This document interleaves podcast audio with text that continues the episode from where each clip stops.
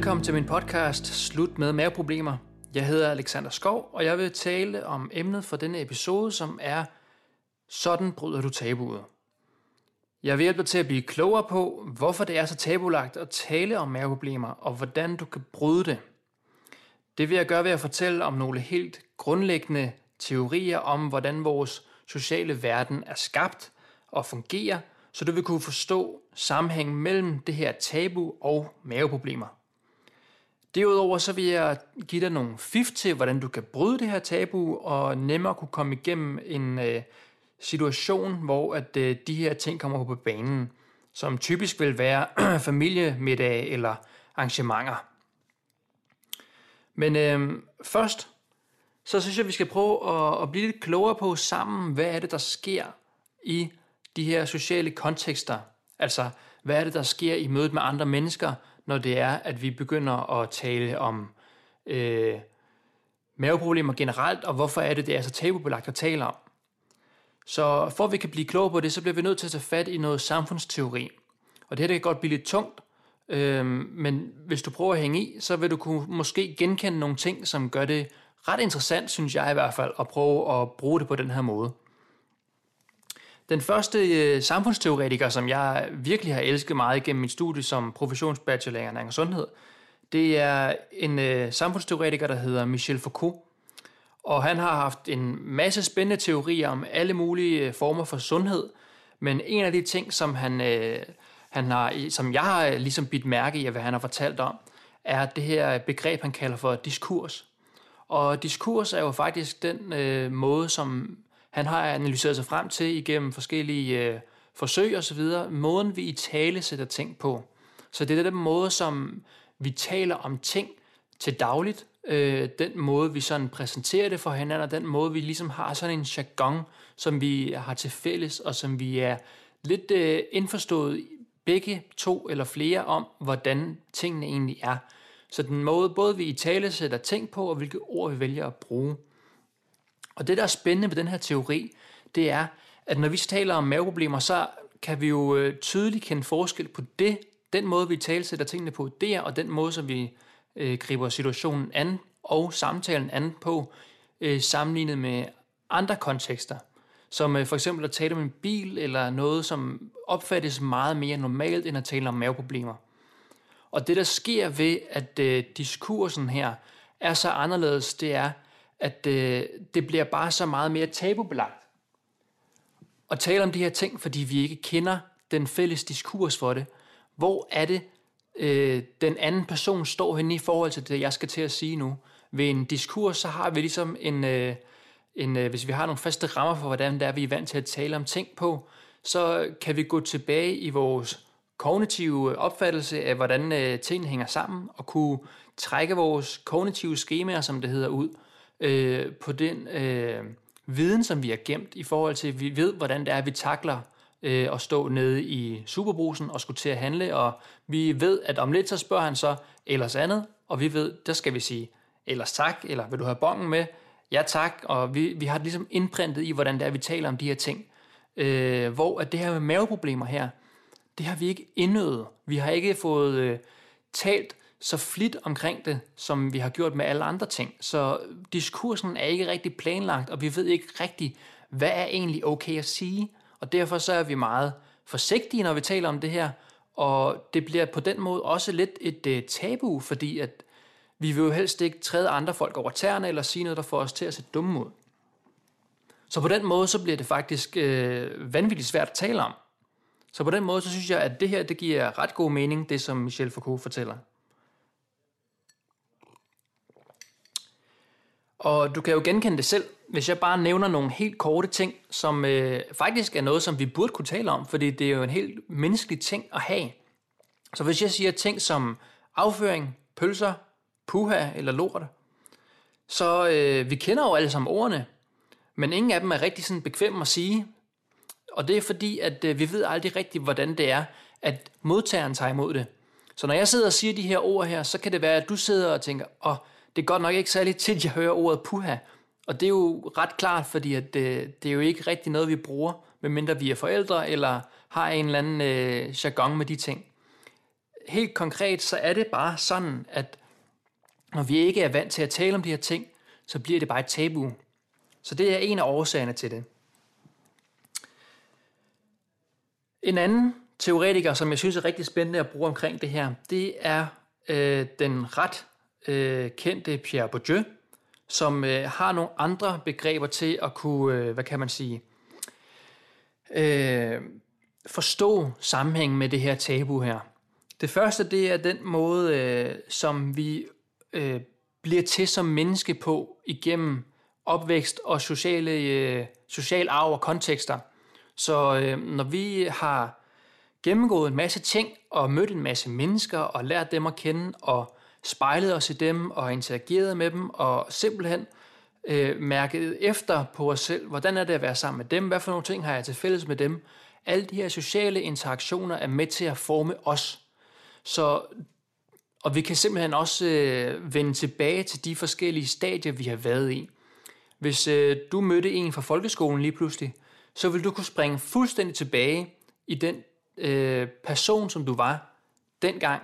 Ikke helt præcist, men mange af de træk, øh, som du øh, havde dengang, vil springe frem i dig igen. Og det er simpelthen fordi, at du har de her ting læret i dig, og til en eller anden grad, så er de stadig en del af dig, som du er nu. Øhm, men det er mange flere ting, der har samlet sig. Det er for, øh, sociale interaktioner fra arbejde, fra uddannelse, og fra familiefester, fra skolen og alle mulige ting, der samler sig i, hvordan er du, når du er dig selv i sociale sammenhænge. Så det er det, der bliver kaldt for habitus ifølge Pierre Bourdieu, at vi, vi laver simpelthen vores måde at være på. Og den her måde at være på, at det, der kendetegner dig i forhold til, hvordan, hvis vi sætter det i kontekst med det her med, med maveproblemer, hvordan øh, håndterer du situationer? Hvad er dit sociale mønster? Hvad er din habitus for? Hvordan vil du i tale sætte de her ting? Hvordan er din opfattelse af de her ting? Og hvordan er dine værdier i forhold til det her? Så habitus er et ret godt redskab til at kunne øh, for dig kunne genkende dig selv i det her og snakke om maveproblemer, men også at kunne snakke, øh, når du snakker med andre, kunne læse folk i forhold til, hvor, hvad er deres forudsætninger for at kunne tage den her samtale med dig? Hvad, har de haft nogle erfaringer med det? Har de været indgået i sociale interaktioner eller kontekster, hvor at det her det har været på banen? Er de helt nye inden for det her? Så er sandsynligheden for, at det her det bliver en rigtig ægthed samtale, den er ret stor. Hvorimod, at hvis du er vant til, og hvis det er en, der er vant til at tale om det, som selv er på lige fod med dig måske, og har nogle maveproblemer, jamen så øh, vil det med ret stor sandsynlighed blive meget mere interessant at snakke med den her person, fordi I har nogle ting til fælles. I er enige om, at det her det er noget, som I snakker om, øh, og at det ikke er noget, der bliver gjort grin med, fordi I begge to lige seriøse omkring det. Så sådan er habitus med til at kunne forklare nogle ting. Derudover, så selvom man har en habitus, der øhm, er sådan givet til at kunne tale om de her ting, så er der stadig nogle faste rammer for, hvornår vi gør det. Og der, der har Pierre Bourdieu et andet øh, begreb, som han kalder for doxa. Og man kan sige, at det er lidt ligesom øh, de ting, vi kender til, altså normer. Lidt på en måde. Øh, hvis du går ned i Superbrusen igen, jamen, så er normen der, at du stiller dig i kø. Der er ikke nogen lov om det. Men det har vi ligesom besluttet i fællesskab, at det er sådan, vi gør det. Lige så vel er det med doxa, at det her det er nogle øh, normer, som er meget forskellige fra hvad for en social øh, kontekst du er i. Så der er nogle forskellige øh, dogsager, kan man sige. Hvis du er til familiemiddag, og du hilser øh, på din familie, til, det kunne være øh, Moster Grete på 78, så vil du hilse på hende, og du vil øh, hilse på andre i det fællesskab, der er der, på en anden måde, end du vil gøre med dine tætteste venner og veninder.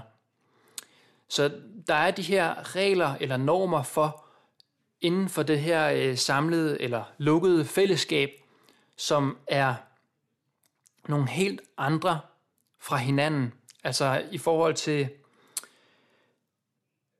ja, altså at der er bare nogle gældende regler, som vi prøver at overholde, fordi ellers hvis vi, hvis vi træder uden for de her, så, øh, ser andre det i det her fællesskab som om, at vi, vi trodser de regler som, og normer, som vi i fællesskab er blevet enige om. Der er ikke nogen, der har sat sig ned og skrevet ned på et papir, sådan her gør vi, men det er sådan en ting, som vi mennesker kan.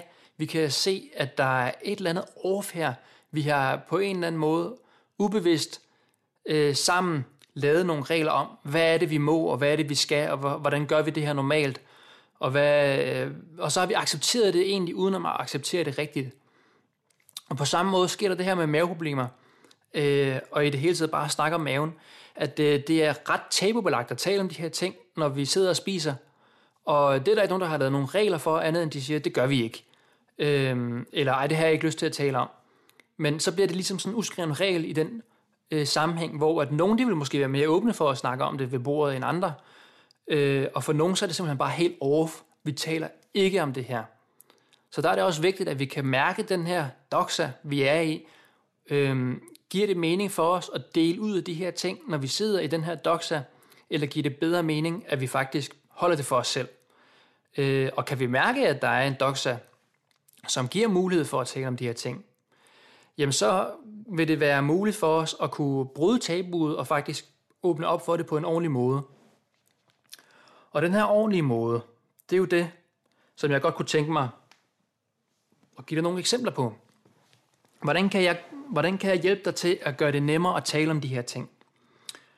Og øhm, i bund og grund så handler det jo egentlig bare om at være respektfuld og acceptere andres grænser for, hvad det er, vi taler om.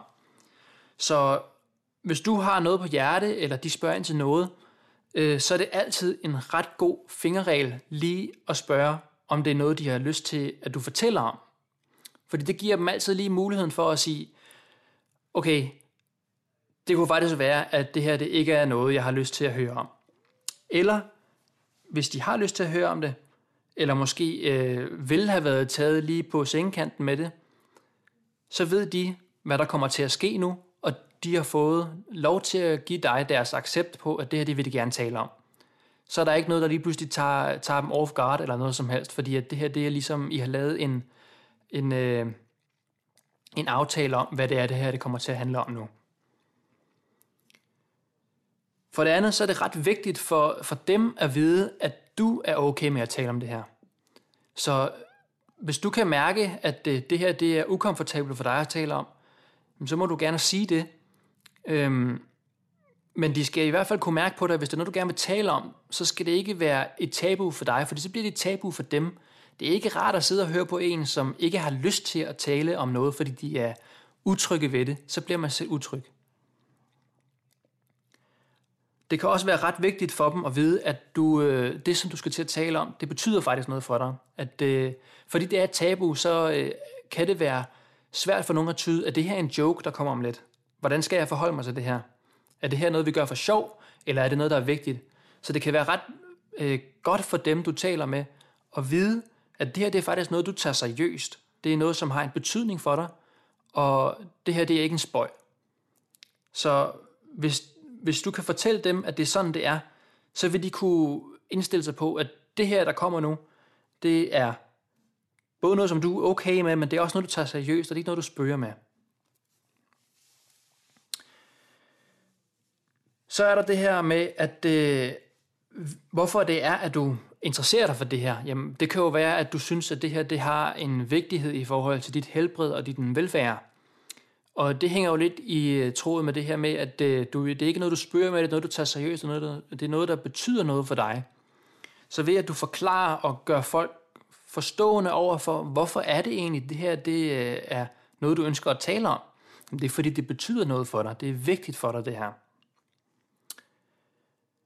Og så er det ret vigtigt at kunne læse folks reaktioner.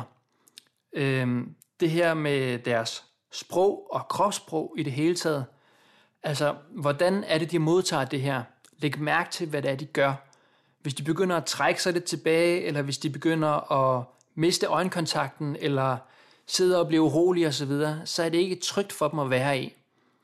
Og det skal vi kunne respektere, fordi det er ikke alle, der er nået lige så langt som dig, og kan tale om de her ting, ligesom du kan. Så det her igen, som jeg startede ud med at sige, respekt og accept på, hvor er det andre folk er henne i forhold til det her. Respekter deres behov. Og så en sidste ting, det kan være det her med, at øh, når det er, I taler om de her ting, og I kommer ind på nogle følsomme ord, som dem jeg belyst før, at de er ret tabubelagte, så sørg for, at det er de rigtige ord, du bruger. Kald en spade for en spade, men det skal være de rigtige ord. Når I taler om noget, som er inde i dig, så kan det være ret godt at sige tarmindhold, fordi det er det, det er. Øhm, det nytter ikke noget at bruge nogle ord, som er sådan ret off, og endda også forkert, i forhold til, at øh, hvis du skal bryde det her tabu her, så bliver det meget nemmere at snakke om, hvis det er, at du siger, jamen du tror, at du har et eller andet i forhold til den mad, du spiser, at nede i tarmen bliver tarmindholdet ligesom et problem for dig. Eller hvad det nu måtte være. Så kan vi sige, i stedet for, at jeg skal ud og, så kan du sige, jeg skal lige på toilettet, eller når jeg går på toilettet, eller de her ting, som er sådan ret almindelig høflig tale om de her ting. Det behøver ikke at blive sværere, end hvad det er at tale om. Og når vi så taler om decideret det, som vi efterlader i toilettet, så kan vi jo bare kalde det for afføring, fordi det er også det, det er. Så det her med at bruge de rigtige ord, det kan også betyde ret meget for at gøre samtalen nemmere i det hele taget, både for dig og for den anden.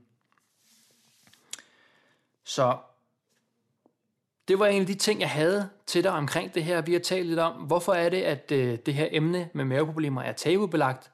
Jeg har delt lidt, øh, hvad hedder det, samfundsteorier med dig osv. Jeg håber, det var noget, du fandt spændende.